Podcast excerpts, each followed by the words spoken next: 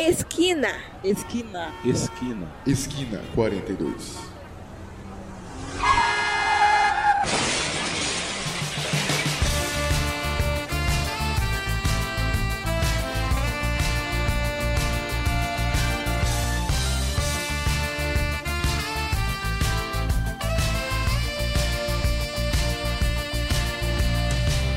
Estamos no ar gravando ao vivo mais um episódio do Esquina 42, podcast Influencer Meus Consagrados.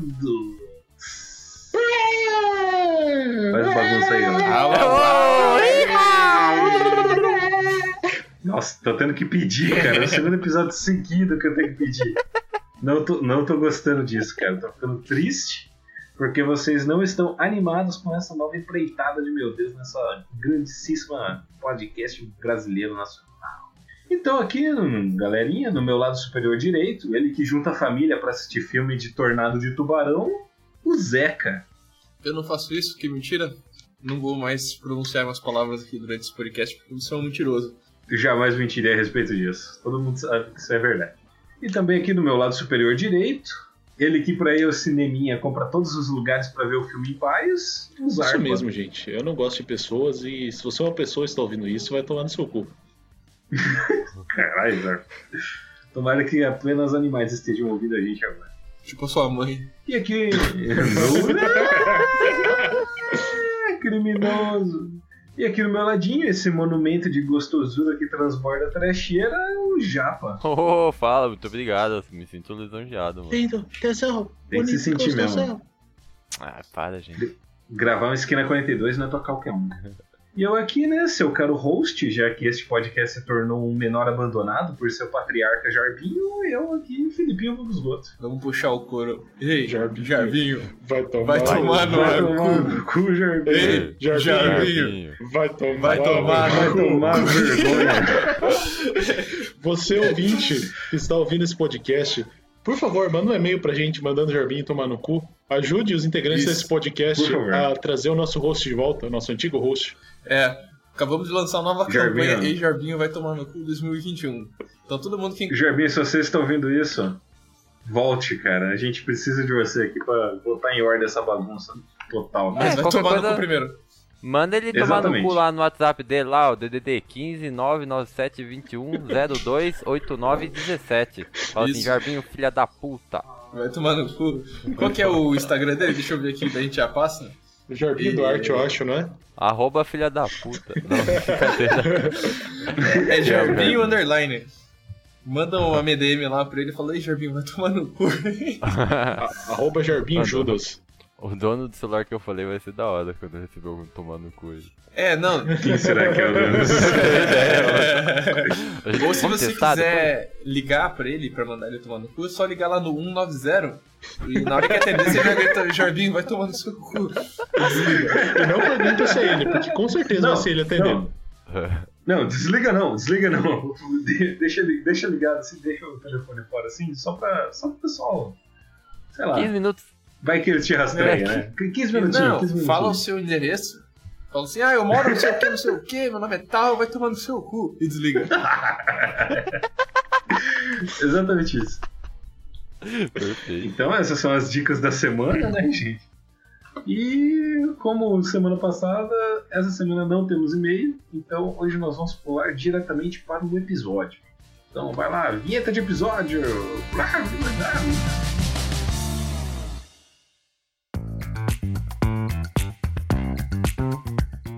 Hoje o episódio de hoje, vai ser hoje, a gente separou aqui, fez uma pauta bonitinha pra vocês, que a gente vai fazer continuações que não existem de filmes que existem.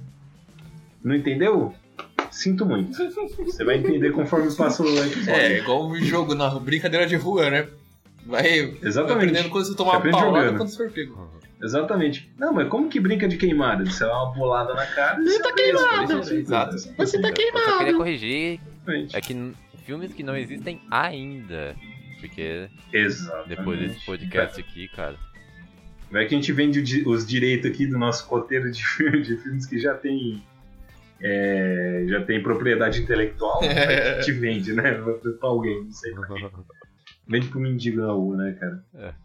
Então, para começar aqui, né, saindo já na loucura mesmo, trago aqui o Zeca. Traga seu primeiro filme para nós. Beleza.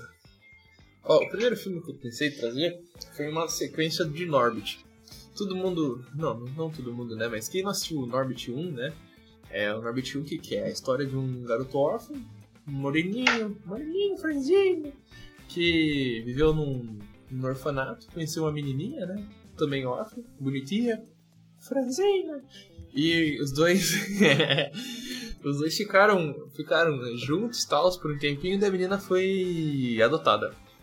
Daí depois que ela foi adotada, o Norbit começou a namorar uma puta trolhona gigante chamada Rasputin. Cara, é uma coisa maluca. Por cima, um relacionamento tóxico, né? Onde ela mandava nele, brigava nele, só que ele gostou porque, como ela tinha muitas irmãs e a família, ele se sentiu acolhido, né? Aí o filme se desenrola, né, através disso aí. E daí no final o Norbit consegue se desvencilhar desse relacionamento tóxico que ele tem com ela, né? Ela manda nele, bate nele, trai ele.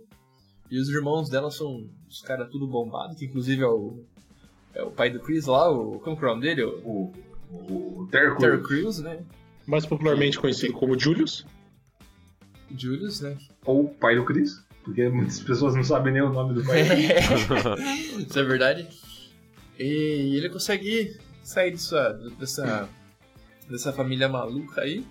E ficar com a menina, né? Com aquela menina pequenininha lá, que ele conseguiu encontrar depois de mais velhos, né? Os dois ficaram juntos.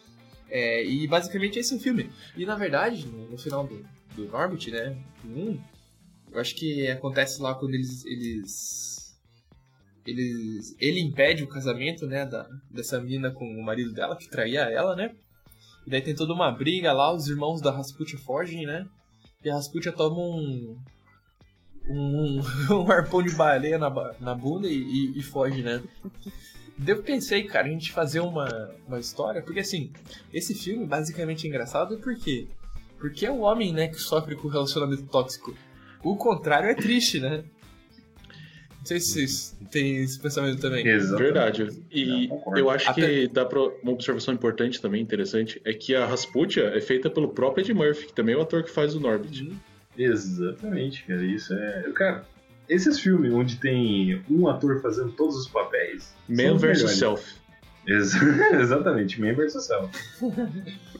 Tem vários filmes assim, né? Tem aquele lá, cada um tem a gêmea que merece, tem o Norbit, tem o Professor Aloprado, né?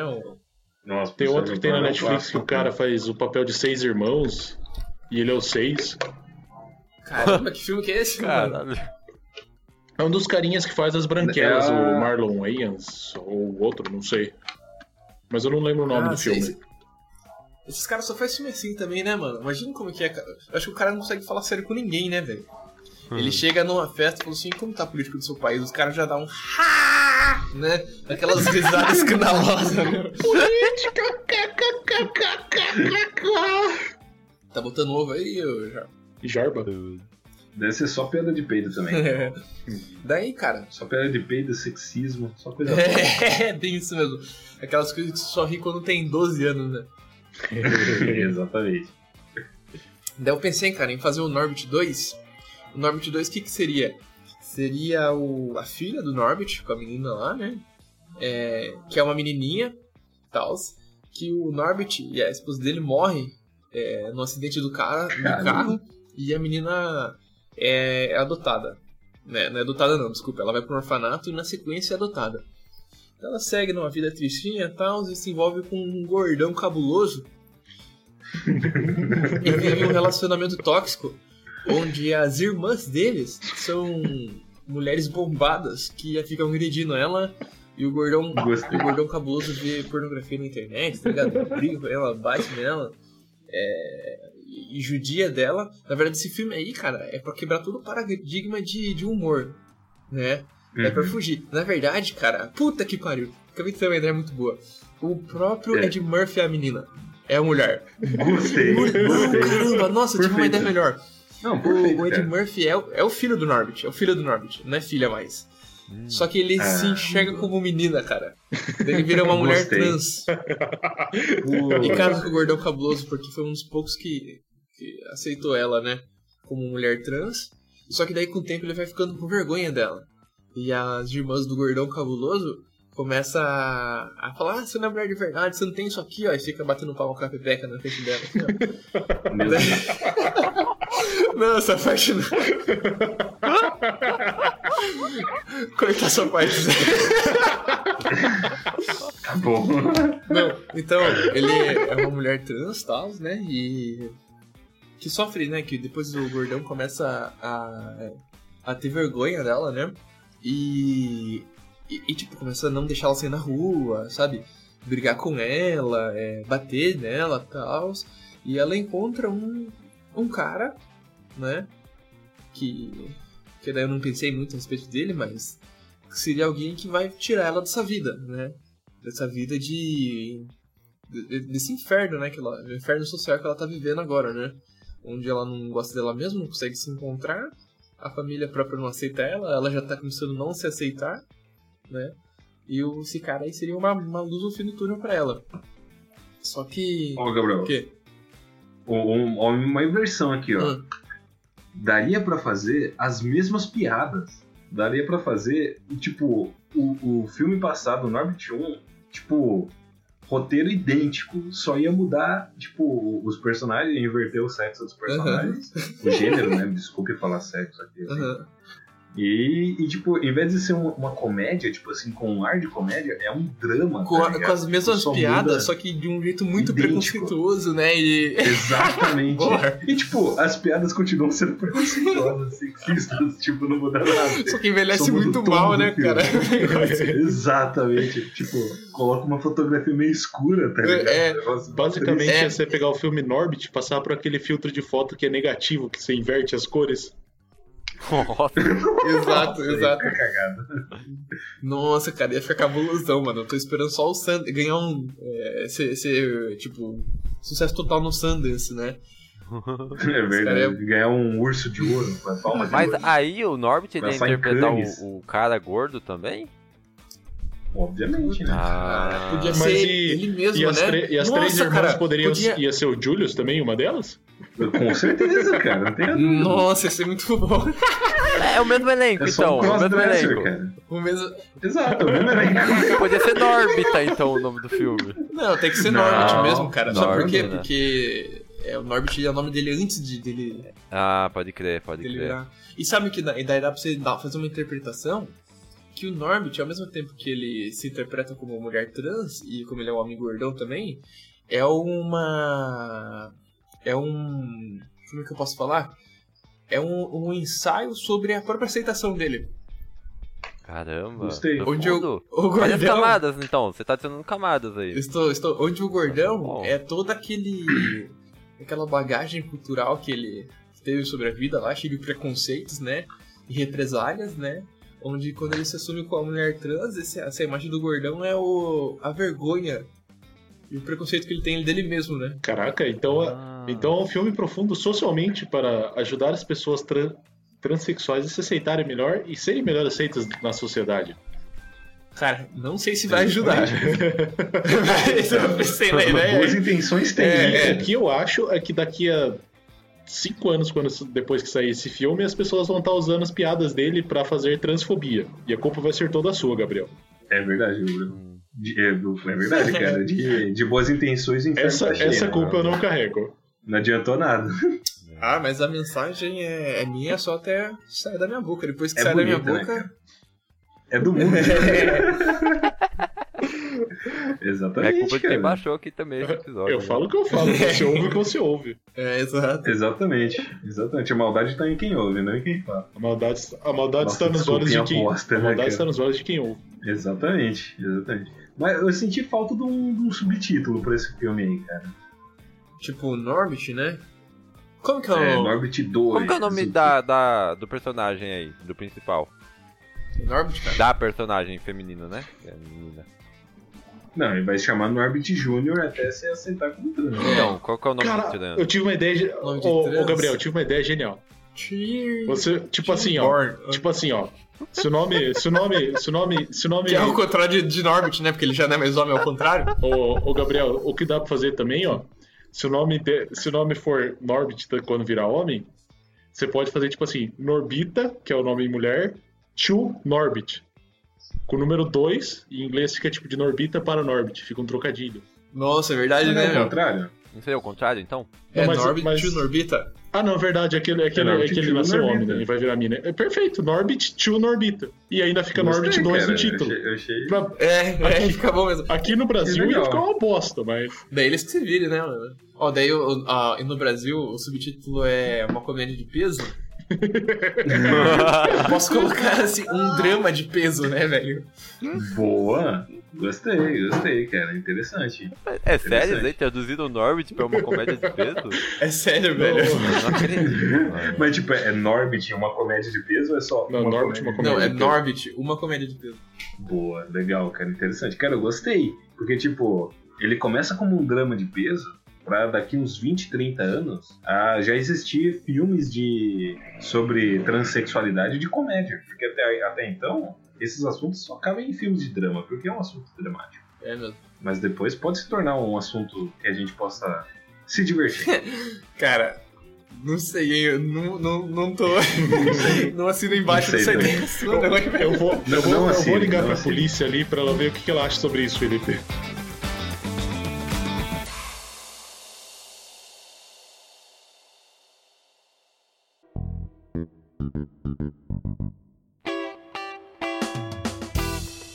Depois dessa beleza que foi o Norbit to Norbita, ou Norbit 2, uma comédia, um drama de peso.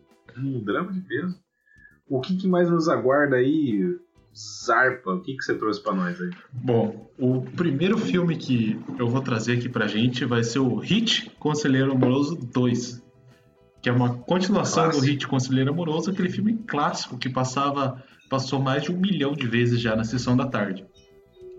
Então, você já conseguiu pegar alguém usando os conselhos dele? Ah. Cara, esse é o ponto. Eu nunca assisti o filme, mas eu vou fazer uma continuação pra ele. É por isso que você tá solteiro, cara. Você nunca assistiu o Hit Conselheiro, não, né? Porque as ferramentas estão aí, né, olha, cara? Eu sei que eu não quis. Então, pra quem não conhece, assim como eu, porque eu dei uma olhada no resumo pra ver se não tava falando bosta, né? O Hit Conselheiro Amoroso é um filme de 2005 que o protagonista, Will Smith, ele trabalha como conselheiro amoroso para ajudar homens com dificuldades de se relacionar, encontrar seus pares e serem felizes com eles. Então ele vai, no plot principal, ele vai ajudar um carinha lá, porque ele é muito inseguro, e ao mesmo tempo ele acha uma mina que ele começa a gostar dessa mina. Então, tipo, ele tá meio que ajudando o cara, é a vida profissional dele, e ele tá atrás de uma mina, que é a vida pessoal dele. E termina lá ele com a mina, e o carinha consegue a mina que ele queria lá. Então termina tudo em pizza, pra variar um pouco. É um filme de sessão da tarde, né?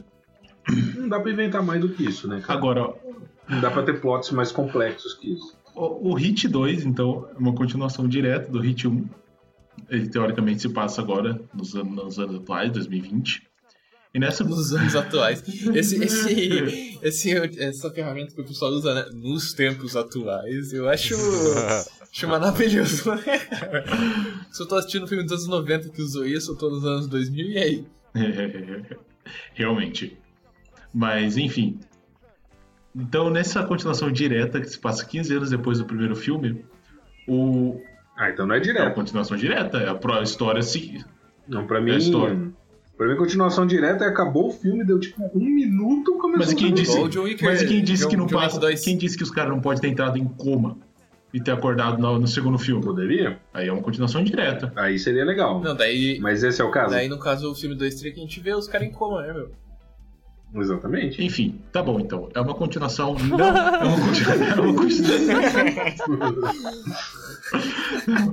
é uma continuação não direta do Hit que se passa indireta. 15 anos depois. E nesse filme, no começo, o personagem do Will Smith passa por uma crise no seu casamento e também uma crise profissional. Seus negócios de conselho amoroso não estão mais funcionando como ele espera. E os clientes estão ficando cada vez mais insatisfeitos e pedindo reembolsos e dando indicações negativas para ele na internet. Porque agora, como a gente está no século da putaria e ele é um romântico clássico, ele não consegue entender mais as mulheres. Ele dá conselhos que não funcionam mais. Fora que agora ele tem um vilão que acabou, né? Acabou com todo o trabalho dele, que é o Tinder, né? Ele não se adequou às novas tecnologias. Não, na verdade... E agora está... Na verdade, ele até se adequou às novas tecnologias. Ele montou um canal no TikTok, né? Ele virou um TikToker e ele fica gravando vídeos assim, dele parado, né? Notícia, né? Você que é do segundo período de história...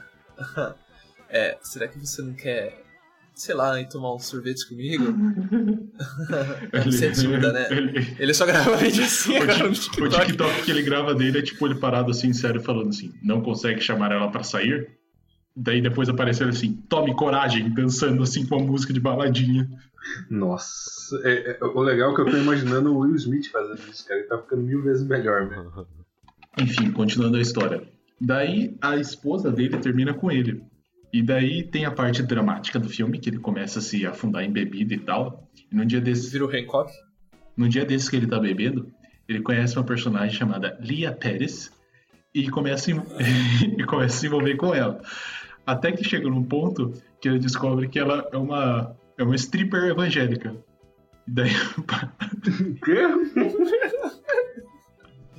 Só fica nu aos olhos de Deus, né? Ela não acredita ela não acredita em nudez, porque o único jeito de a gente ficar nu é aos olhos de Deus. Daí ela usa isso como preceito pra tirar roupa por dinheiro. E a partir daí o filme vai se desenrolar numa jornada de desenvolvimento do protagonista, porque daí ele é contra o trabalho dessa nova mina que ele tá. E ele tem que aprender a conviver com ele tem que aprender a conviver com isso. E ele é contra ela ser evangélica.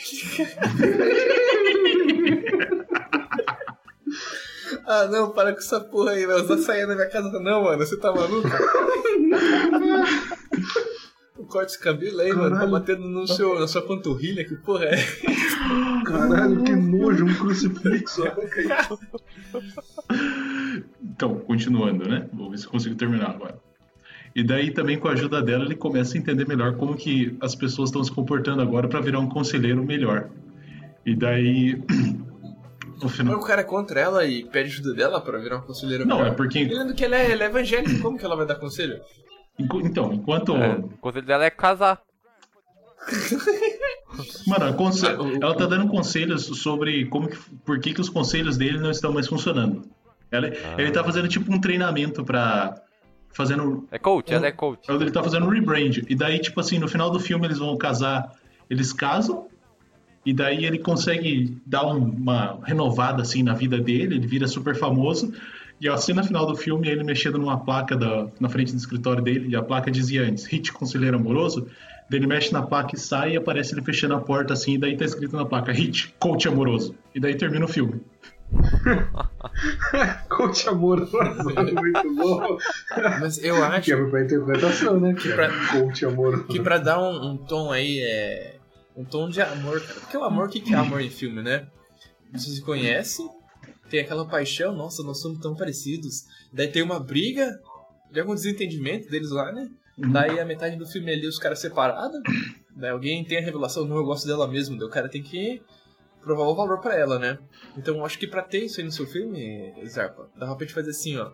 Como ela é uma stripper evangélica, ele fica testando com ela todos o que ele acha que vai pegar as minas. Só que como ela é evangélica, assim, o que ele testa com ela e ela gosta, ele fala o contrário pro cliente dele, né? Porque os clientes deles querem putaria. Entende? Então ela é um termômetro contrário pra ele. Então, assim, se ele leva flores, ela gosta, ele fala pros caras, não leva flores, só trouxa gosta de flor, tá ligado? Daí ela descobre isso no meio do filme e fica puta com ele, né? Ah, é o clímax da separação, velho. Sempre tem, né? Sempre tem o clímax. Sempre tem. Daí ele precisa reconquistar o amor dela depois disso. Daí pra ele reconquistar o amor dela, ele vira evangélico também, velho. Boa! Aparece o Smith de roupa social, cabelinho penteado pro lado. Uma bíblia embaixo do braço falando, desculpa, amor, eu estava errado esse tempo todo. Vamos ver o Valdomiro. Daí, pronto. E deles casam em Goiás com Valdomiro Santiago, aquele chapelão casando eles. Depois, não. Antes dele ele tem que pedir ajuda pro Valdomiro. Ele vai pedir ajuda pro Valdomiro, ele mostra aquele vídeo do Valdomiro lá. consigo suportar mais. Sabe aquele vídeo? Estão rindo, chorando. Eu não aguento mais. Eu não estou mais suportando. Só que, na verdade, não é o Valdomiro que faz isso, é o Smith. É o Smith. E o Valdomiro se inspira pra fazer esse vídeo. O Valdomiro olha pra câmera, né? E fala, acho que eu tive mais. E o Valdomiro quebra a quarta parede nesse momento. E quando sair a mídia física, sabe? Que tem aqueles extras, final alternativo e tal. Pode ter um final alternativo que ele vai para outro pastor evangélico e não o Valdomiro. E o pastor evangélico ele vai ver aquele que tacou a mira no chão para curar a coluna dela. E daí o pastor tá caindo no chão e ele entra em coma. Então todo o final do filme, na verdade, é um delírio dele. Caralho, que é isso que você falou aí, mano? Eu vejo um filme desse. Você nunca viu esse vídeo, Gabriel? O que é isso? Tem uma moça que ela era paraplégica, ela foi lá na igreja, né? Falar, sou paraplégico, não quero mais ser. O que o pastor fez? Pastor gigante, parece uma águia. Ela nunca foi mais paraplégico aqui, que porra. Nossa, esse é o Maguila? Você nunca viu o Maguila falando? Porrada, não. Já? E faleceu. Tipo, ele pega ela, levanta ela em cima da cabeça assim, taca no chão. E daí ela fica tetraplégica. Cara, não, terrível rir disso, gente. Não pode, é feio. Mas isso daí é tipo aquele final da Caverna do Dragão, que todo mundo fala, tipo, nossa, eles morreram, mas é meio que um final da Deep Web. A gente solta só pras... Fala que vazou, assim. É, roteiro vazado, não é verdade. Eu gostei, cara, eu gostei do filme. Ele tem tudo que uma comédia romântica precisa ter. Eu só queria saber qual é o subtítulo desse filme. Cara, eu não fiz nenhum subtítulo. A gente pode pensar em um agora. Porque você tem que pensar que esse filme vai passar na sessão da tarde. Não. Qual o seu predecessor? Esse daí, com a mina stripper, vai ter cenas explícitas. Ele vai ter que passar só no tela quente. Não vai ter uma cena de sexo no meio? Pode ser que tenha. Por que não? Vai ter como que seria? Ah, eu já não sei, velho. Isso daí não sou eu que vou pensar agora. Eu tô Mas é relevante. Isso é um detalhe muito pequeno pra se importar agora. Não, porque isso daí... Mas é relevante pra história? Com certeza não. É igual toda cena de sexo. Então não vai ter. Cara. Então vai passar na... Não, ele tem, só que não é pro ar, né? O diretor chega pro pessoal, vamos ter que fazer uma cena de sexo aí, galera. Só na sacanagem. Daí, tá no roteiro. Só na sacanagem. Daí sai a mina, né? O Will Smith olha pro diretor e fala, valeu, cara. Mas enfim, eu tinha pensado em alguma coisa tipo assim, ó. Só pra pensar aqui na cena de sexo. Daí, tipo, depois que termina a cena de sexo, né? O diretor, beleza, acho que não vai pra tomada final, né? Daí só sai o Will Smith, valeu, maluco, tá ligado? Passando uma grana pro cara, né? Assustador. Nunca pensei que o Will Smith faria isso. É, não.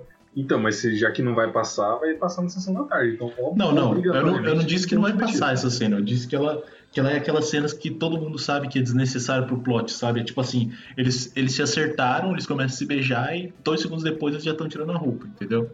É, essa cena não vai pro edição final, só vai pro Xvideos, né? Nossa senhora.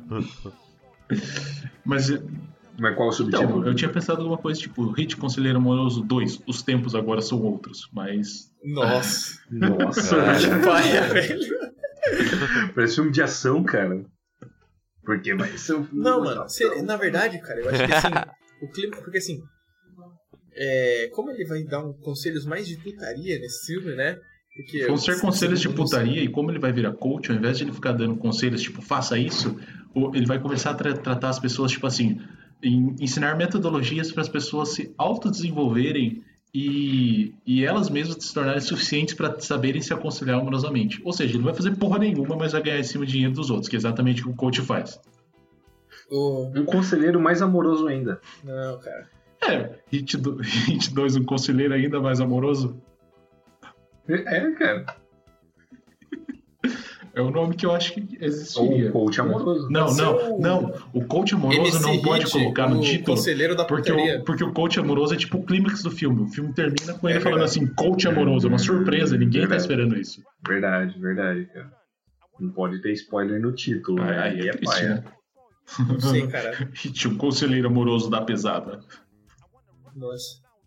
Não, mas assim, qual que vai ser o gênero, cara, desse filme? Ele vai ser uma comédia romântica mesmo? É uma comédia romântica, cara. Mas daí, essa aqui é, porque, tipo assim, essa questão da putaria ficou pra mim como se fosse meio sátira, sabe? Mas não vai ser sátira mesmo. Não, tipo, é tipo o filme de humor, tipo Se Beber Não Case, tá ligado? Tipo, é pra ser uma comédia que tem, de certa forma, putaria, mas não uma é pra ser... Uma comédia ácida, né? É, isso, exatamente. Porque, tipo, o cara vai ver e vai falar, tipo assim, ah, leva flores pra mina. E daí o cara vai levar... Um cara que ele aconselhou a levar flores pra mina, ela vai estar, tipo, saindo com outro carinha dele. Mas a gente saiu ontem, daí ela fala assim, mas eu tenho 3 caras que eu saio ao mesmo tempo. Uhum. Daí ele vai falar pros caras mandar um anel, dar um anel pra mina e colocar no peru, né? Pra ela pegar o anel no peru dessa, não vai gamar. Vai ser tipo isso os conselhos do cara. Obviamente vai ter uma cena que vai ficar preso, o cara não vai conseguir tirar e vai ter que ir pro hospital. É. Não é uma, não é uma comédia de tão baixo nível assim, gente. Meu Deus do céu. Isso não é baixo nível? Eu diria que é o mais fino. Isso é alto nível. É. Depende daí se o cara vai estar ereto ou não. Mas aí isso daí eu acho que é bom a gente pensar, porque daí vai definir o nome do filme, né? Porque assim, se for uma comédia burra, né, uma comédia pastelona, daí tem que ser esses nomes, da pesada, mais ainda. Mas se for uma comédia meio ácida assim, tipo o Hangover, né? Ou Se Beber Não Case, tem que ser o nome mais que ele entregue, sabe? Cara, eu acho que a gente eu inverte, acho que é só tá fazer tipo aquela, tentar tipo assim. Acho que seria, então faz tipo com um texto assim, os diálogos e tal meio ácidos, mas com nada muito explícito e tal, porque daí fica meio que tipo, fica meio no subentendido da pessoa que tem as putarias, mas na verdade não mostra, então pode ser um filme de sessão da tarde e daí pode se chamar Hit um Conselheiro Ainda Mais Amoroso. Eu acho legal, porque ele redescobre a paixão em Cristo também. Sim, legal, com certeza, ele redescobre a paixão. Mudou o filme. A gente mudou o filme só pra poder pôr o título. Não, tipo... É um bagulho mais conceitual. Assim, não foi uma mudança tão grande. A gente só meio que adaptou, vai. Até porque, se aparecer a mina fazendo strip, por exemplo, acho que até que passaria na sessão da tarde, porque Lagoa Azul tem nudez. Ou você poderia só inverter o título, tá ligado? Ao invés de fazer o Rich, um conselheiro amoroso, você faz Os Conselhos de Rich. Puta, boa também, cara. Boa. Então depois desse belíssimo aí, Os Conselhos de Rich. Rich, com H, velho. Isso mesmo. O que você nos traz aí, querido Japa? Qual o filme da vez? Bom, eu também peguei uma continuação de filme que a gente assistia na sessão da tarde, com comédia pastelona e etc. De um cara chamado Adam Sandler, um gênio da comédia, eu diria. Eu adoro os filmes dele. No caso aqui, eu tô trazendo a continuação do Como Se Fosse a Primeira Vez, que é um filme de comédia romântica, onde a protagonista lá, a Lucy. E o cara tá com o inglês em dia, hein, Lazarento? Eu tava treinando aqui sozinho. A Lucy, ela é uma moça que vive lá na ilha, né, onde eles moram. E ela sofre de uma doença que todo dia que ela acorda, ela esquece tudo. Ela acorda sempre no mesmo dia do ano, que foi quando ela teve esse problema aí. Não, ela não acorda no mesmo dia do ano, ela acorda pensando que é o mesmo dia do ano. Senão ela pensa que é. É aquele efeito marmota, né? Igual... Viagem no tempo. Loop. Então, aí tem um cara que conhece ela, que é o Henry, que é o personagem do Adam Sandler. E ele se apaixona por ela e tal, e tipo... E altas confusões e aventuras enquanto ele tenta conquistar ela, né? Só que todo dia ele tem que conquistar ela de novo. Enfim, no final desse filme, como que ele termina? Eles se casam, eles têm um filho, uma filha, e aí a cena final é eles num barco, onde ela acorda, e aí quando ela acorda, ela não se lembra de nada, como sempre, né? E aí tem uma fita cassete, escrito bom dia, tipo, bom dia meu amor, alguma coisa assim. E aí quando ela vai assistir essa fita, é basicamente ele narrando a história dos dois juntos, e com cenas do casamento, etc, e falando, tipo, pra ela ir lá fora. E quando ela vai lá fora, ele tá lá com a filha deles, num passeio, num barco que eles tinham ido, assim. Então, tipo, assim se encerra o primeiro, né? Eu acho que eles até moram nesse barco, não é? Que daí é melhor porque daí não fica na sociedade e tal, pra... Não, não é por causa disso não, é porque ele pesquisa leão marinho, cara. Pode crer. Exatamente. Ah, o cara é mó tóxico, né, mano? Daí não deixa ela na sociedade pra não matar os outros, aquela mulher. Maluca. Aquela maluca. Esquece tudo. É. Então, aí vem a continuação. Como se fosse a segunda vez. Nessa continuação, o que eu planejei aqui, né? Eles voltam pra cidade. Depois que, tipo, uma hora eles têm que ir pra cidade, né? Tem que pegar coisa e tal. E nessas idas e vindas, assim, eles ficam, tipo, conhecidos pelo pessoal do porto lá e tal. E eles começam a morar na cidade, eles decidem morar na cidade, né? O Adam Sandler decide morar na cidade, porque ela não escolhe muito, né? Ela não vai morar mesmo. Onde ela morar é onde vai estar certo pra ela. Aí, quando eles estão na cidade, acontece uma parada bizarra nessa cidade. Tem um cara, um outro cara, que se apaixona pela Lucy. E esse cara, ele é idêntico ao Adam Sandler. Não. Eu até vi aqui, ele vai ser interpretado pelo ator Jason Biggs. Deixa eu ver quem é esse maluco aqui. Ele é muito parecido com o Adam Sandler. Se olhar assim com carinho, assim, ó, com maquiagem fica igual. Jason Biggs? É, Jason Biggs. Ah, eu não achei não, hein? Aqui, ó. Ah, lembra demais, cara. É, lembra, não lembra? Lembra demais, eu até pensei que fosse ele, cara. Então... É o ator do American Pie. É isso, é o como que é o nome dele? No American Pie ele tem um nome que é muito... É o Jim do American Pie. Jim Levenstein. Ah, isso. Verdade. Que transa com a torta lá, né, meu? Puta, é isso, ele come a torta, cara. É esse cara aí. Esse cara, ele tem uma leve semelhança com o Adam Sandler. Então ele seria cotado pro papel, né? Tipo, tem que ser ele pro filme dar certo. É, se não for ele, tem que ser o próprio Adam Sandler fazendo dois papéis, né? Ah, sim, verdade. Daria certo também. Pode ser também, aí a gente... Nossa, seria muito bom, cara. Bom, se ele não topar, fica aí a proposta pro Adam, né? Se ele não topar, fazer dois papéis. E aí, o que acontece, né? Tipo, aí surge um monte de tema interessante, porque quando ela acorda, ela vai ver a fita que o marido dela preparou, o Henry. E aí, o problema é que esse cara, ele começa a invadir o espaço lá, com roupas, assim, e tal... E, tipo, a mulher não vai saber quem que é o marido dela de verdade, porque pra ela eles são idênticos. E aí vai acontecer uma disputa, onde eles vão tentar, tipo, conquistar ela a cada dia. E cada dia um vai ganhando e ela acredita em um cada dia diferente. E aí agora o Henry, que é o protagonista, ele tem que dar um jeito de se livrar desse cara aí. E aí... Aí vem a história do filme, que a gente vai ter que elaborar aqui junto, né? Caralho, mano, você deitou em Japão. Essa foi genial, cara. Essa eu curti. Só que agora, velho. Como que o Henry vai se livrar do Henry 2? Que é uma torta pra ele comer e o cara vai ficar feliz, pronto. Não, mas tem que pensar que o Adam Sandler tem uns amigos dele lá também, né, velho? Tem aquele... O Gente Grande. Não, ele tem aquele amigo lá dele, o Caolho lá, o malucão. Daí tem o gordão lá, né? O gordão que trabalha na pousada lá. Tem o irmão maromba da Lucy também, né, meu? É verdade. Então, mas então, nesse caso, eles não estão mais naquela ilha, eles estão em outro lugar. Que foi onde eles desceram com o barco. Ah, você não vai trazer eles de volta? Não, porque aí ia ficar muito fácil pro Henry, né? Aí não teria muita...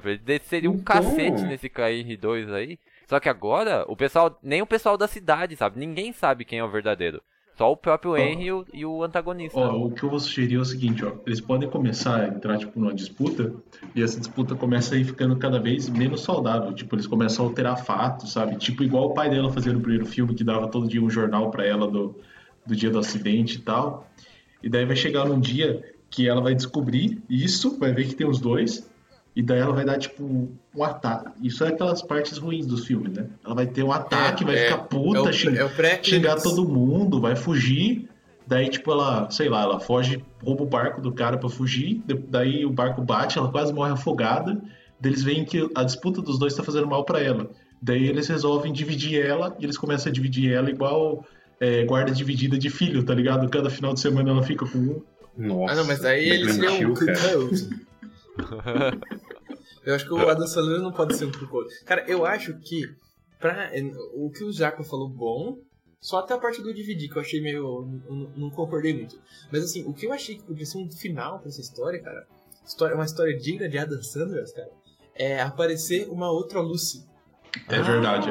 É, eu tava pensando em alguma coisa desse tipo também. E cara, o carinha daí em si, acontece uma coisa, alguma briga deles lá, e o carinha bate a cabeça e ele começa a esquecer tudo no dia, cara. Ele faz daí um casal perfeito ao contrário. É, meu. Exato. Nossa. Daí essa Lucy tem que convencer ele todos os dias a se apaixonar. Mas sabe o que seria muito louco? Se, tipo assim, acontecesse um dia da mina que esquece acordar e ver a fita, o cara que esquece acordar e ver a fita, e eles se trombarem no centro da cidade e acharem que um é o par do outro. Porque eles não sabem que não é. Eu acho que pode ser assim, o Japa. Eu acho que esse pode ser o pré-clímax daí. Daí, sabe, eles vêm tipo assim, de algum jeito eles se trombam no centro e tal, eles vêm um dos par. Daí a Lucy, que apareceu, e o Adam Sandler cola no centro também, sabe? Daí os quatro se encontram. Daí, mano, acontece alguma coisa e os dois que esquecem ficam bolados, né? Porque eles estavam sendo manipulados, sei lá. Não, se bem que daí já cortaria um pouco a sua premissa, né? Porque a briga dos dois por ela ia parar ali no meio do filme, mais ou menos. Não, mas eu acho bem, que o que talvez dá pra fazer é, tipo, tentar fazer isso da briga dos dois e ir mais ou menos até o final. E daí depois, bem no final, aparece essa outra mina e ele bate a cabeça e esquece, tá ligado? E daí, tipo, deixa isso como uma ideia pra um terceiro. Como se fosse a terceira vez. Nossa. Cara, puta, o que eu tinha imaginado... O que eu tinha imaginado é o seguinte, tipo, começa a aumentar a disputa deles pra ver quem vai ficar com ela. Até que chega um dia que o Adam Sandler fala, cara, cansei. Eu vou repetir um acidente pra ver se ela volta à memória. Caralho, mano. Tá tirando? Caralho. Vai pôr ela em risco? Acho que não, velho. Então, tipo, você vê como a psique dele, a vontade dele de ficar com ela tá sendo maior do que a própria sanidade dele. Que ele vai colocar ela em risco porque ele tá querendo ter ele só com ela. Cara, eu acho que o Adam Sandler não consegue ser uma pessoa ruim. Eu acho que talvez poderia ser... Ele não tá fazendo isso. Eu acho que talvez poderia ser outro cara querer replicar o acidente no Adam Sandler pra Adam Sandler começar a esquecer e ele poder ficar com a mina só pra ele. Isso, só que daí acontece ao contrário. O cara que tá dirigindo que fica com a sequela. Daí, então o cara pega o Adam Sandler, meio que sequestra ele ali, né? E fala, não, vou repetir o acidente pra você se fuder igual ela, aquela trouxa. E daí acontece que ele que fica esquecendo as coisas, né? É, mas aí, tipo, não tem motivo pro Adam Sandler se importar com isso, né, cara? O cara começa a esquecer as coisas e fala, tá bom, foda-se, caí no hospital, vou lá com a minha amiga. Não, então, porque daí, tipo, na hora que eles acordam do acidente, que os dois apagam depois do acidente, daí aparece uma outra mina socorrendo eles igual a mina do Adam Sandler. Que daí é a mina que vai começar a ficar com o cara. Tipo, eles deixam só subentendido que ela vai começar a ficar com o cara. É, daí joga isso lá pro final, né? Como se fosse o clímax, tudo e tal. Ia ser muito louco até se a Drew Barrymore também estivesse no carro, né? E daí ela recupera a cabeça dela, né? É. Daí vai deixar, tipo subentendido que só uma pessoa pode ser... Só uma pessoa pode ser retardada ao mesmo tempo? Passou dela pra ele, daí? É. Como se fosse a primeira vez. É tipo uma maldição, né, cara? A maldição do abacaxi, né? Porque ele tem que estar com o abacaxi no carro lá. Imagina, eles descobrem que realmente é a maldição do abacaxi. Ou então o cara bate o carro, todo mundo perde a memória, mas a única coisa que fica intacta no carro é a caixa de ovos que estava no porta-malas, porque Deus foi lá. Tá vindo pra balada? Daí o gordão do ukulele falou, vai com Deus. Aí ele falou, que gordão do ukulele? Cabe nem você no carro, gordão do ukulele. Deus tá ali no porta-mala só. Daí o cara falou isso, começou. Oh, meu Deus.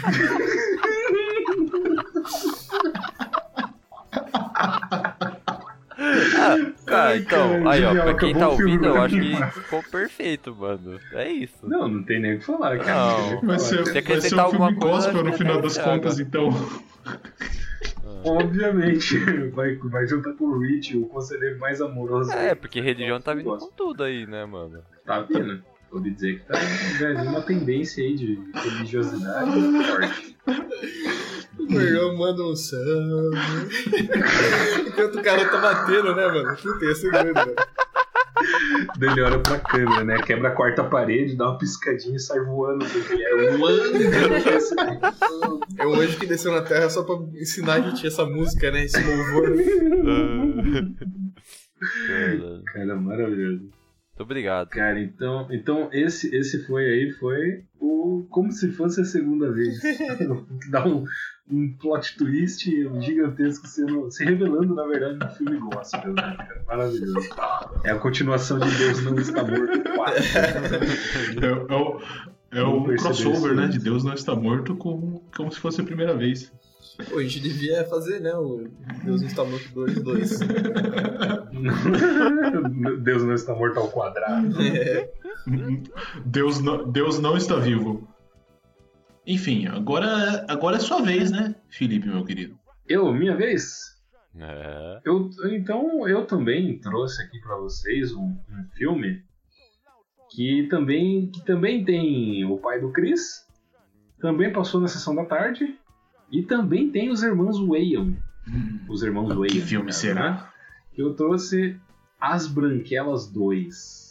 Não tem subtítulo ainda, vocês vão ter que me ajudar realmente. O que acontece no plot das Branquelas? Tem esses dois oficiais do FBI que eles são especializados. Oficiais. São os reais oficiais do FBI. Tem a conta verificada do FBI, os dois, né? Exatamente. Tem o tiquinho azul do lado, né? Os dois, eles são especialistas em disfarce. Eles têm até um crew, assim, uma equipe especialista de disfarce deles, que eles podem virar qualquer pessoa. Praticamente qualquer pessoa. É, mano, daí não... Só que eles não são tão bons assim. Eles são melhores fazendo maquiagem do que serão realmente oficiais do FBI. Ah, entendi. Eles vão trabalhar no Caldeirão do Hulk pra fantasiar o Luciano Huck na hora que ele entrega. Não, o Luciano Huck não. Vai fantasiar o Gugu quando ele fazer o táxi do Gugu, tá ligado? Os dois se tornam... O asiático sendo isso aí. Os dois se tornam os maquiadores oficiais do Gugu. Daí eles começam o filme com eles fazendo uma coisa muito errada, que é prendendo as pessoas erradas da máfia, e eles são rebaixados porque eles fazem muita besteira. Então eles vão atrás das irmãs Wilson, que eles têm que proteger elas, levar elas de um ponto A a um ponto B, que vai ter um negócio beneficente lá. Só que durante o trajeto de ida do ponto A ao ponto B, eles já estão com as irmãs Wilson e o seu cachorrinho. Tanto é que eles sofrem um pequeno acidente na estrada e elas acabam machucando o nariz, ficando todas desfiguradas, quando na verdade é só um cortinho no rosto. Né? Então, elas decidem não sair mais de casa. O que eles fazem? Eles resolvem se tornar as irmãs Wilson, usando tecnologia de ponta no quesito maquiagem. Gabriel? As irmãs Wilson também são da mesma família das bolas Wilson ou não? Sim, eu ouvi dizer que elas são... É o mesmo universo, é o universo compartilhado, né? Do Náufrago? É, o universo compartilhado, o Náufrago e as Branquelas. Entendi, beleza. Daí, como eles viraram as irmãs Wilson, eles se veem no meio de uma grande conspiração, onde, na verdade, o pai das rivais das irmãs Wilson, que são os Vandergelt, na verdade, eles estão plotando, assim, um plano muito auspicioso para roubar dinheiro da empresa das pessoas em volta. Só que como eles são péssimos agentes do FBI, mas são ótimos se maquiando, eles conseguem se passar pelas irmãs Wilson e conseguem impedir essa façanha absurda. Mas tem vários plots assim no meio. Tem um Latrell que quer comprar mulheres brancas, porque ele é um negão que gosta muito de mulheres brancas. E ele é meio secundário no filme, assim, mas é importante nos nossos corações. Ficou marcado, é o Julius, né, cara? Então, acabando as Branquelas 1, eles desmascarando esse grande plot conspiracionista, começa, então, as Branquelas 2, que se passa alguns anos após as Branquelas 1.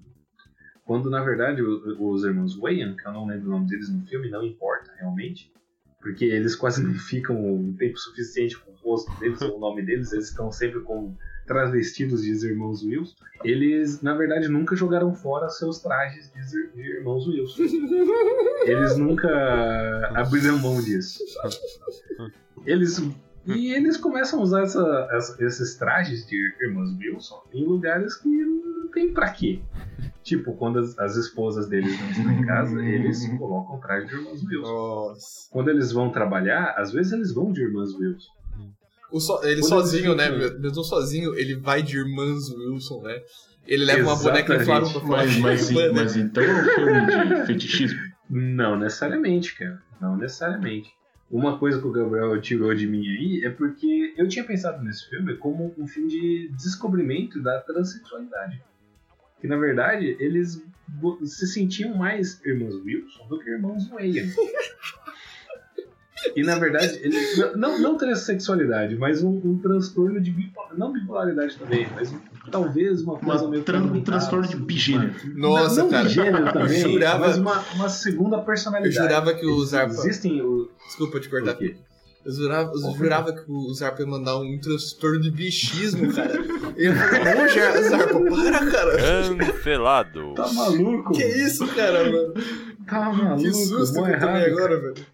Mas pelo que eu entendi, ô Felipe, então, eles ficaram tanto tempo na pele do outro personagem que eles estão agora achando que eles também são. Eu acho que talvez seja um filme de descobrimento de se travestir, mas não no sentido de ser transexual, mas no sentido de drag queens, por exemplo. Eu acho que nem isso, hein, cara. Eu acho que é aquele lá onde o ator e o personagem se tornam a mesma coisa, sabe? Exatamente, isso. Eu tinha pensado numa coisa mais tipo transtorno de múltiplas personalidades. É, sabe quando ele é quem, né? Isso. Exatamente, tipo, ele é o irmão Wayne aqui assim, mas do nada, pá, Tiffany Wilson. Ele começa a fazer piada com a mãe do cara, falando, sua mãe é tão velha que saía leite em pó das dentro dela. Mas ele se maqueia também inteiro, assim, ou ele vai tipo negão só de peruca e roupa? Ele se maqueia também, perfeito. Ele se maqueia também, porque ele é o irmão Wayne e Tiffany Wilson ao mesmo tempo. Não, perfeito. E isso começa a atrapalhar porque eles estão começando a fazer. Por que será que começa a atrapalhar, né? Porque múltiplas personalidades é meio estranho. Porque isso vem numa nova investigação do FBI, que eles estão investigando o cartel de drogas da Colômbia. Só que o disfarce deles não cai tão bem nesse novo ambiente. Começa a atrapalhar porque os parceiros dele marcam basquete sábado à noite, o cara vai de mulher lá, né, mano? A gente foi isso pro basquete. E aí, amigo? Exatamente. E tipo, ele tá lá na Colômbia e ele deveria se travestir de Manuelito.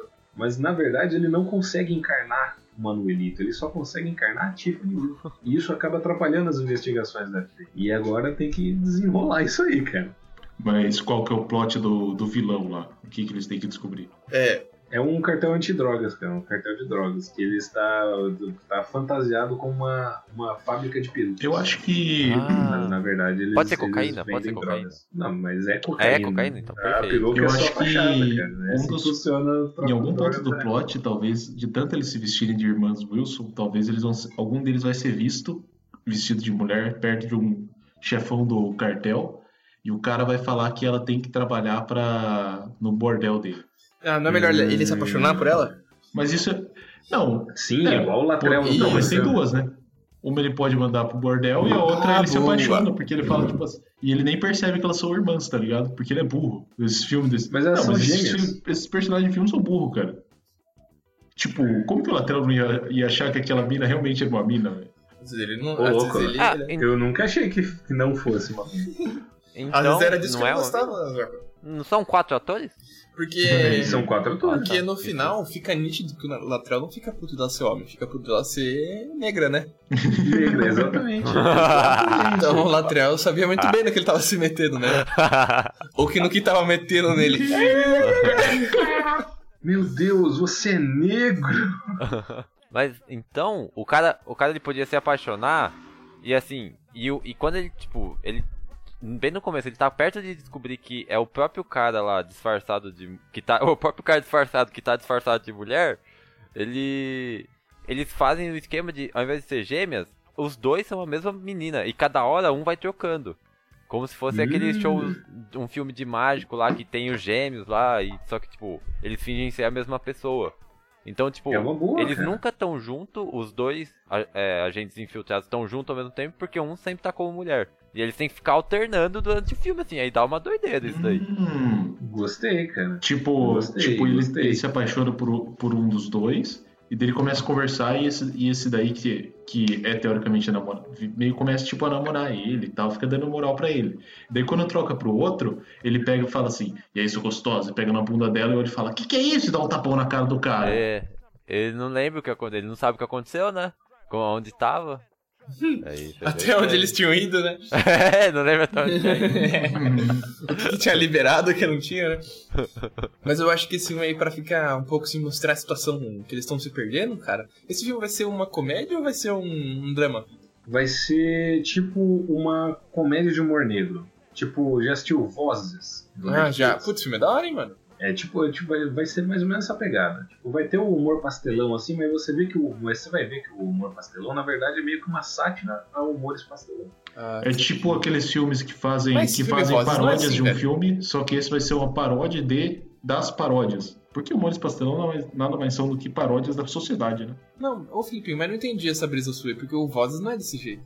Não é desse jeito como? É, tirando sarro do humor pastelão. Não, o Vozes não, mas esse sim, entendeu? Ah, saquei. Falei mais ou menos nesse naipe, assim, tipo, você vê a psicose do personagem, mas ainda assim é engraçado. É uma psicose rasa, né? Exato. Não é tipo assim, o cara sai de... É tipo assim, porque quando se você faz lá uma psicose pesada, eu ia falar pra gente colocar uns traços assim que ele começa a não perceber o personagem, tanto que ele já não precisa mais se maquiar. Ele só bota a peruca assim, tá ligado? E sai de casa, negão mesmo, e de salto e tal. Vai fazer compra, todo mundo começa a zoar ele começa a chorar. Eu pensei se isso fosse humor pesado, mas agora se fosse um humor leve mesmo, Filipinho, a gente tem que pensar num negócio legal pra mostrar que eles estão atuando, né? Tipo assim, colocando os disfarces deles em coisas cotidianas, assim, onde eles não sabem mais o que é, né, ele, o que é o personagem, mas daí como isso aí tá prejudicando eles. Questão assim de, pode ser, eu tenho uma cena que tem algum tiroteio, e do nada ele encarna a menina lá, sabe? Só que daí ele não precisa mais estar de peruca, sabe? Ele só encarnou o espírito dela. Tipo, ele só olha assim, você vê nos olhos dele que ele é, tipo... Isso! Daí ele pega a arma, não consegue tirar, tá ligado? Começa daí, assim, essas coisas que ele não consegue fazer pode ser engraçado, tá ligado? Mas assim, se você olha com mais profundidade, você vê que é triste.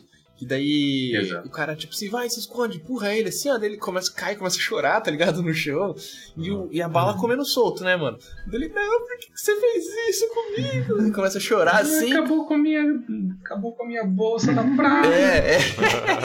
Ai, meu tênis, você arranhou meu tênis, e pá, tiro pra tudo que é lado, né, mano? Daí, sabe o que pode ser doido, cara? Os irmãos, assim, como eles estão alternando, né, um começa a perceber que isso tá prejudicando o outro. Então pode ser assim, eles estão no tiroteio, daí um irmão encarna e o outro percebe, tá ligado? Ele fala, nossa, estamos entrando numa psicose brava, mano. Tá ligado? Daí eles começam a conversar, assim, pra tentar se livrar disso. Mas daí, como a gente vai fazer um desfecho pra esse filme aí? Vai ser foda, né, cara? Eu não sei. Cara, eu honestamente nem entendi o plot dele. Não, eu achei que ficou perfeito até agora com o que a gente tem. Não disse, assim, ela disse que ficou ruim, só achei que ficou confuso. Mas o que você não entendeu, Zarco? Calma, então, tipo assim, os caras vão lá e daí vai ter uma loira só dessa vez, que eles ficam alternando quem que faz. Daí o nome do filme vai ser A Branquela? Pode ser, cara. Pode ser. Ou As Branquelas não tem subtítulo, né, no original, é só As Branquelas. Não. Ou então pode chamar de Duas Branquelas, é demais. Nossa, cara. O pessoal tá trazendo o título lá do... Caramba. Encarnou um maluco que narra a Sessão da Tarde. As Branquelas do... Fragmentada. Mas eu não entendi só a última parte aí, Gabriel. Pô, cara, não sei como seria o final. O final do filme pode ser assim, que, beleza, o cara vai... o fim do filme tem que ser assim. Eu acho que daí é pra ter um alívio cômico. Eles têm que... Já que ele virou a namorada do chefão do tráfico, enquanto o outro tá estudando, é uma corrida no tempo. Ele tem que achar o podre do chefão do tráfico pra prender ele em flagrante... enquanto ele consegue evitar o chefão do tráfico transar com ele, entendeu? Então o chefão do tráfico fica tentando, né, mano? E aí, se não quer lá em casa não, tal, ela, ai, não posso, tô naqueles dias. Ele, não, o homem tem que cruzar o caminho sangrento também, tá ligado? O cara fica mandando umas dessas assim, né, mano?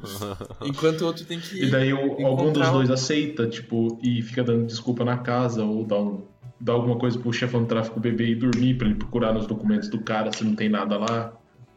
Isso, vai ter essas paradas assim, né, meu? É, igual é na cena do primeiro, quando ela atacou o Latrell lá no restaurante, o outro maluco tá na casa dele fingindo que é ele. Exato, tá, exato. Daí eu acho que, pô, cara, o fim do filme tem que ser os caras prendendo, né? Isso com certeza. Assim. Queimando a peruca, não, né? Mas, honestamente, eu acho que quem tem que ser o chefão do tráfico tem que ser o pai do Chris de novo. Só coloca um bigode mexicano. Eu também acho, cara. Eu também acho. Daí pode ser que o Latrell seja também um disfarce, né? O Latrell é um disfarce de um cara que é jogador de basquete e tal, mas que na verdade ele gosta de viver a vida vendendo cocaína, né? É verdade, cara. É verdade. Ele descobriu que vender cocaína é o sonho dele. Uhum. Ele jogava basquete e com a grana que ele ganhou jogando basquete, ele virou um traficante internacional na Colômbia. Só que só por causa do bigode. É, o plot twist no final do filme é que ele vai tirar o bigode e eles vão falar: ah, Latrell! E era um bigode daqueles colados, assim, de no meio do filme pode ir soltando assim, tipo... Uma hora assim tá tocando a música lá do Latrell de fundo e tipo, ele começa a dançar, só que tipo, sem falar nada assim. A pessoa fica na dúvida assim, e agora? Ele ficou assim, nossa, já vai ser um lugar. Ele começa a cantar de fundo, tipo, ele foi tomar banho. Ele tentando se segurar, aí ele sai de cena pra se soltar assim, né? Nossa, dá pra ter uma cena muito top assim mesmo, cara. Nossa, Japa, você é um gênio, velho. Dá pra ter uma cena. Dá pra ter uma cena, tipo um baile assim e tal, né? Os dois já tá desconfiando. Mas daí começa a tocar a música assim, ó. O Latrell começa a suar, mano. Suar, tá ligado? Suar que é um maluco, mano. Oh, daí ele põe a mão na boca, ele só canta no refrão assim. Ele só faz colinho, né? Só faz colinho assim, ó. Daí ele vai no banheiro, ele não aguenta, né, mano? Ele começa lá, because I want you. Ou então, uma hora, tipo, começa a tocar a música, dele não aguenta, ele pega, tipo, uma arma, assim, e vai fazer, tipo, aqueles demonstração de poder lá dos caras do tráfico, de atirar pra cima, daí ele atira no ritmo da música, assim. Nossa, boa! O cara manda mó machão, né, mano? Tipo, ele começa a atirar pra cima só no ritmo da música, e os dois olham pro outro e falam assim, tipo, mano, eu conheço essa música. Boa, cara, dá pra ter várias coisas que ele se entrega assim. Daí no final, mano, quando eles descobrem que é o Latrell, eles falam, nossa, você é doente, não sei o quê. Daí o Latrell, como já sabe do problema deles, cara, fala, o que vocês estão falando, né, meu? Falando que eu sou doente, mas olha vocês aí, de Tiffany Wilson de novo, né? Daí os três, mano, concordem em queimar os disfarces deles, pra nunca mais eles se tornarem os personagens. E daí pode terminar, tipo assim, os três em câmera lenta explodindo o cartel, girando assim, pá, explodindo o cartel atrás deles com as... E, tipo, pra explodir os cartel, eles deixaram meio na porta, assim, os disfarces, coberto em álcool, com uma pistinha de álcool, assim, pra chegar no cartel, eles tacam um isqueiro, assim, no disfarce, vira as costas e vai embora. Tá ligado? Nem precisava jogar álcool, o negócio é altamente inflamável, tá ligado? Estava o tempo todo correndo isso, quase morrendo, dando tiro pra todo lado. Não precisava jogar álcool. Daí, tipo, acho que no final, tipo, o Latrell pode se entregar e falar, não, eu tô vivendo uma mentira, sei que ele se entrega pro FBI.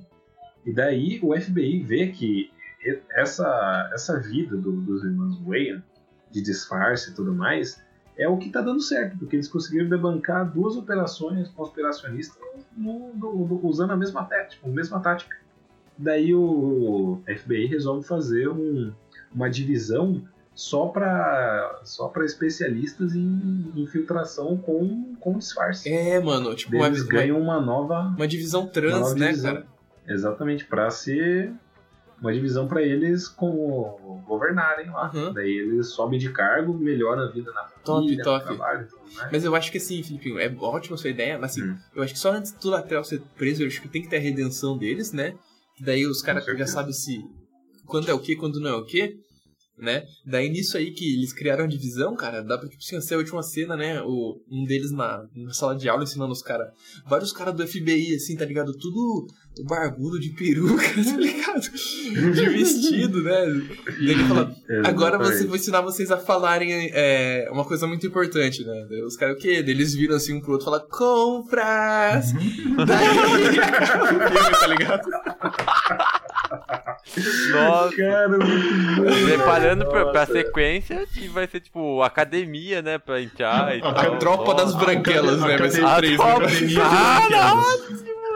Nossa, as branquelas 3. A tropa, né, mano? Um monte de agente especial do FBI. Uma coisa que eu acho que dá pra fazer também, se vocês acharem que fica legal, é que o Latrell, depois que ele se entrega, ele ganha tipo um perdão assim da polícia lá e tal, e daí ele começa a trabalhar como psicólogo dessa divisão, porque foi ele que conseguiu fazer eles pararem de ficar viciados e se disfarçar.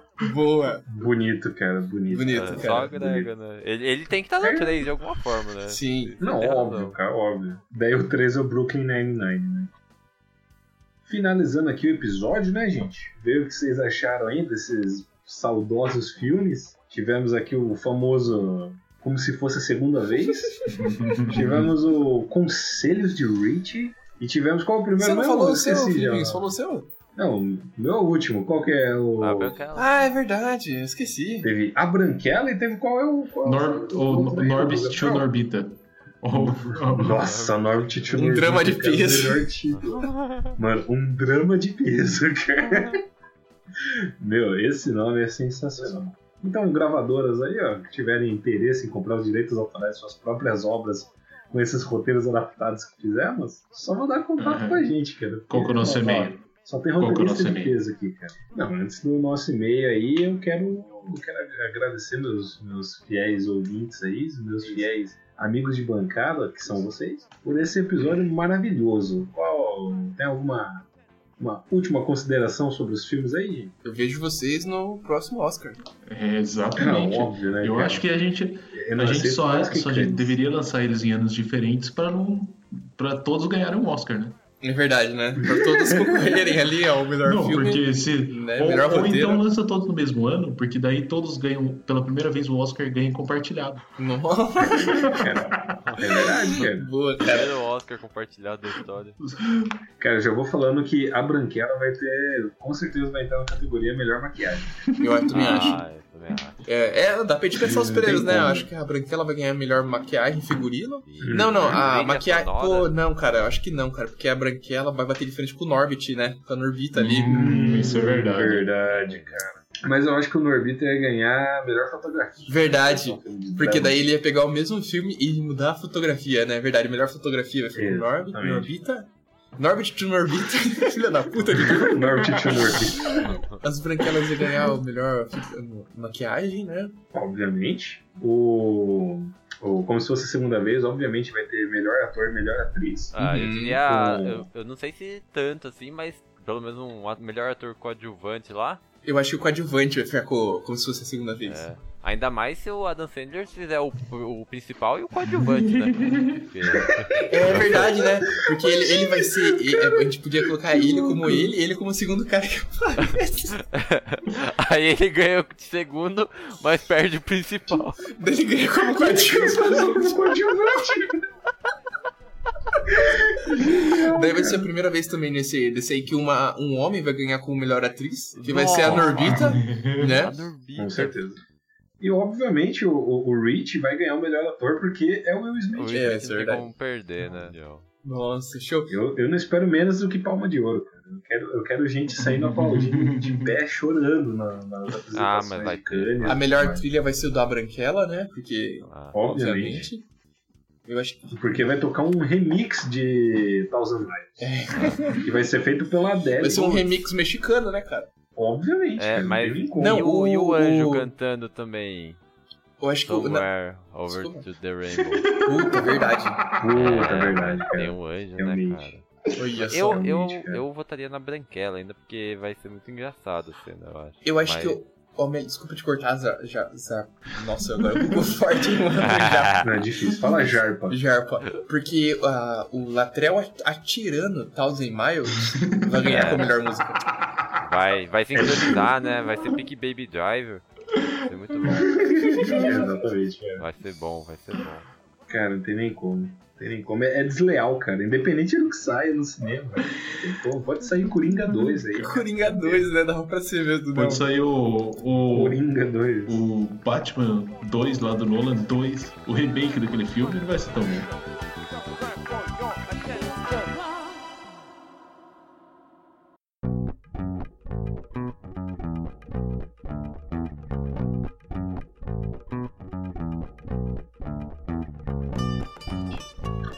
Então é isso, galera. Obrigado pela participação de todos aqui.